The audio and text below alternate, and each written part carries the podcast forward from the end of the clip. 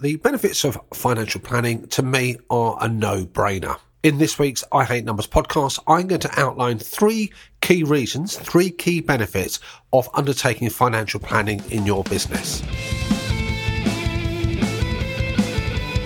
You're listening to the I Hate Numbers podcast with Mahmood Reza.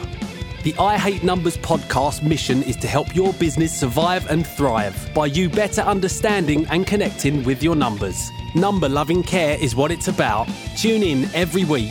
Now here's your host, Mahmood Reza.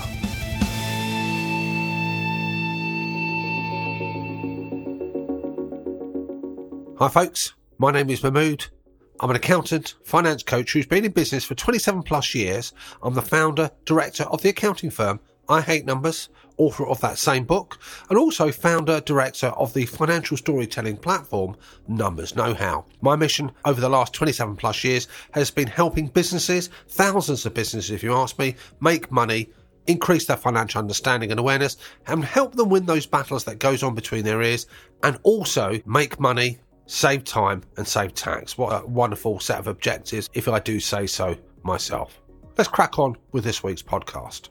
What I'd like you to do first of all, folks, before we carry on and go into the detail of the benefits of financial planning, imagine this situation. You decide to go on a journey, you decide to go on a walkabout, and before you leave on your journey, you wrap a blindfold around your head.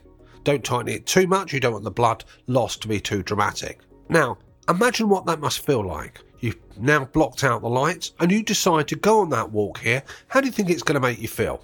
You're going to feel slightly hesitant. You're going to be putting your arms out there to grope to make sure you don't bump into anything. As you venture each step tentatively here, you're not quite sure where you're going. You're not quite sure if you're going in the right direction. It's likely you might trip up. You might go in the wrong direction. You may not go very far at all. That, folks, is like having no plan in your business and deciding to embark on your business journey. Now, once you take that blindfold off, the light streams back in, obviously rub those weary eyes, and then you'll be able to see what's in front of you. You'll be able to avoid the obstacles. You can make plans to divert from any path that's going to lead you to nowhere, and you're likely to get to your destination at a much faster rate, unscathed and undamaged. And that is what it's like having a financial plan in your business. Let's focus now on the three tangible benefits they are. Now, it has been said that a goal without a plan is just a wish, and I'm a firm believer in that quotation. If you have objectives in your business, and my question would be, why don't you?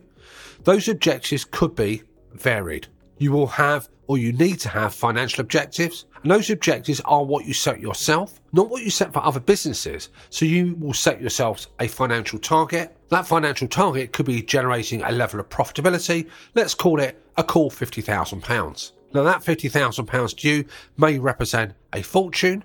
If you're a different size business, that may represent a modest increase or maybe a decline. But whatever that figure is, set yourself that financial Northern Star.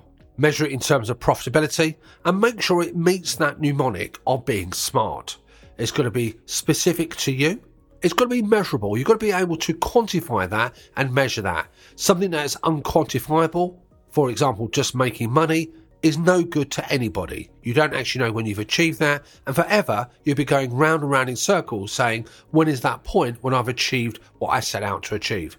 Make sure it's realistic for you in the capacity and the time frame that you've got, and make sure that if you're setting your targets ahead for at least twelve months, I would suggest that within that time frame, your ability, your skills, your capacity, what else is going on in your life, that that seems timely and achievable within that time frame. If your objective is to conquer the world, then conquering the world might not be something that you can achieve in twelve months, maybe two or three years, might be a slightly different proposition. So effectively, our first key point about planning in your business, it helps you get to your Northern Star, relatively speaking, unscathed.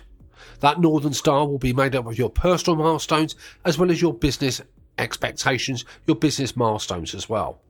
Now, I've mentioned financial objectives. It can be measured as a profitability. Make sure it's tangible. It could be also that you might want to establish a certain level of market penetration.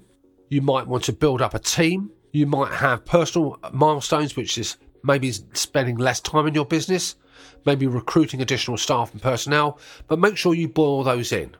And your financial plan which represents your business journey, will tell you what the financial impact will be, what you need to do to go from point zero to get to that end point in twelve months' time. By the very nature of working backwards to figure out what you need to do, it's going to make that a much more realistic outcome. Having established that, the next thing it will do is it definitely will improve your mental well-being. One of the biggest causes of stress for business owners, one of the biggest causes of anxiety, is that element of uncertainty. That element of uncertainty that says, can I afford to do this? Can I afford to take on new staff? Is the recessionary pressures that I'm facing, is the economic downturn or upturn, depending on what your business is in, such that I can afford to continue, I can maintain my current staff team, can I build to that? Can I add to that? Can I afford to pivot? Can I afford to slow down the amount of time that I'm spending and have more personal time? Whatever it is, that uncertainty is not going to be addressed unless you've got a financial plan in your business. Looking ahead through the rear view mirror is not a good look. You need to be looking through the windscreen. You need to be looking ahead. By all means, be familiar with what's going on around you, what historically has happened, but it's a forward direction that you need. Now, at the time of listening to this week's podcast, we are in a recession. It may not be officially called one, and I flagged that up in podcasts gone by that we are facing recessionary times. Now, a financial plan, by the way, is not just for a recession. It's also going to serve you well when things become more prosperous. Now, that level of anxiety, that level of uncertainty will be dissipated, will be kicked into the touch if you have a financial plan in front of you. That financial plan tells you what is likely to happen. That financial plan is likely to tell you where the risks are. That financial plan will tell you at which times of the year financial pressures become stronger. You can do things to try and mitigate that. And when things become more prosperous, you have more certainty. And once you've got certainty in your business, then you are more relaxed. Don't become complacent by any stretch of the imagination, but you will have more confidence in the decisions you're making now and the impact they will have in the future. Remember, our financial plan mustn't be a static document. It's not a straitjacket. It's not something that binds us. We monitor, we update, and we refine it as we go along. But certainly, well-being is a definite plus point. All the clients that I've worked with on a one-to-one and a group basis over the last twenty-seven plus years, where I've helped them formulate a financial story plan to express their future in numbers, in money terms, they've always found a massive sigh of relief.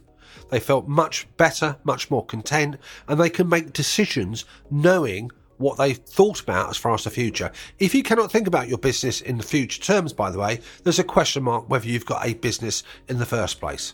I know that sounds quite harsh, but effectively from me, if you can think ahead beyond the next few weeks, then effectively you've got a business that you're living on a hand-to-mouth basis, and I don't want that for you.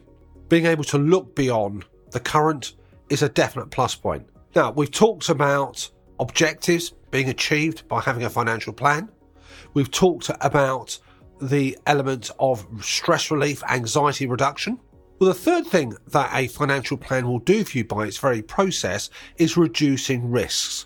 Risks are the future where events may or may not occur. And what we want to do is not to eliminate risk, because that's impossible. You cannot eliminate risk completely.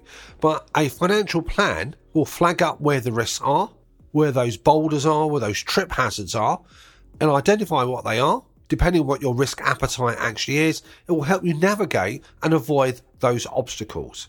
We can do things in advance of the action being taken to try and minimize those trip ups, those costs that may come unexpected, those events that occur, for example, introducing new products, new services. We can do things to identify what might happen. There may be a skill shortage. There may be something we don't have that we can put right. So risk mitigation, risk management is made much more effective when we have a financial plan in place. Now let's wrap up, folks, and let's summarize what we've got. We've got this idea of achieving our Northern Star, our objectives. It's much more likely when we have a financial plan in place. We're talking about relieving that pressure on our brains for mental stress, anxiety. It's unlikely to be ever eliminated completely. Maybe we don't want that. We want a little bit of stress to keep ourselves on our toes. And we've talked about risk reduction. And risk reduction, Again, risk will never be eliminated, but we can certainly do things to mitigate and reduce itself. If we look at all those in here, all those will be directed for you to do what you need to do in your business in terms of making a profit, achieving your goals, understanding the risk that you're taking, and the resources that you need to make it happen. What do you think?